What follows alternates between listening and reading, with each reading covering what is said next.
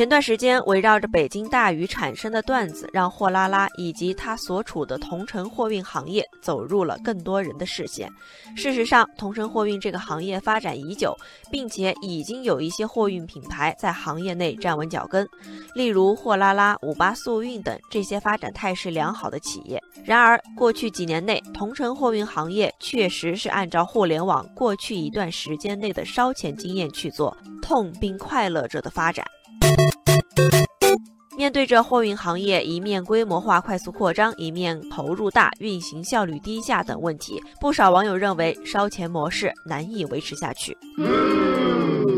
网友余下说：“烧钱大战是互联网行业的拿手好戏，货运行业最近几年也是照搬互联网之前的经验，所以才会导致一面规模化快速扩张，一面投入大、运行效率低下等问题严重。”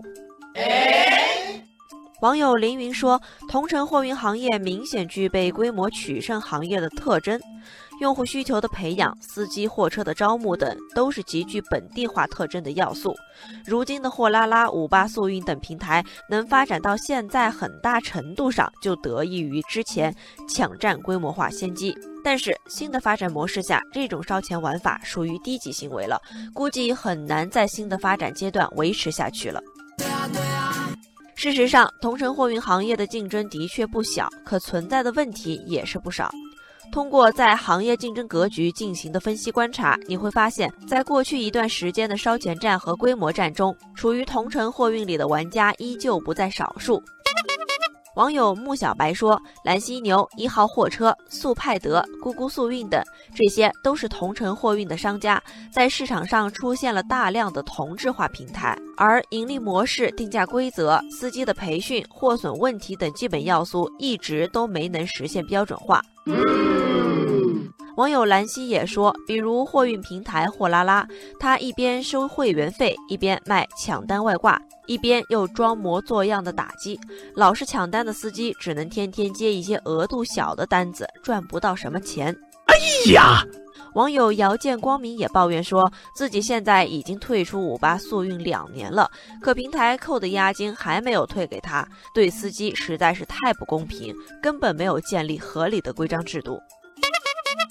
面对如今混乱的行业市场，网友们呼吁同城货币还是要调整好姿态，才能在行业里泡音。要淡定。网友南青说：“同城货运行业靠烧钱打出的规模化是很难杀死竞争对手的，走向精耕细作也成了必然。因为同城货运临时使用的人群偏多，且使用时间间隔长，这种过低频率很难建立起用户粘性，所以更加需要从效率和体验上精细打造，适当提升用户使用忠实度。”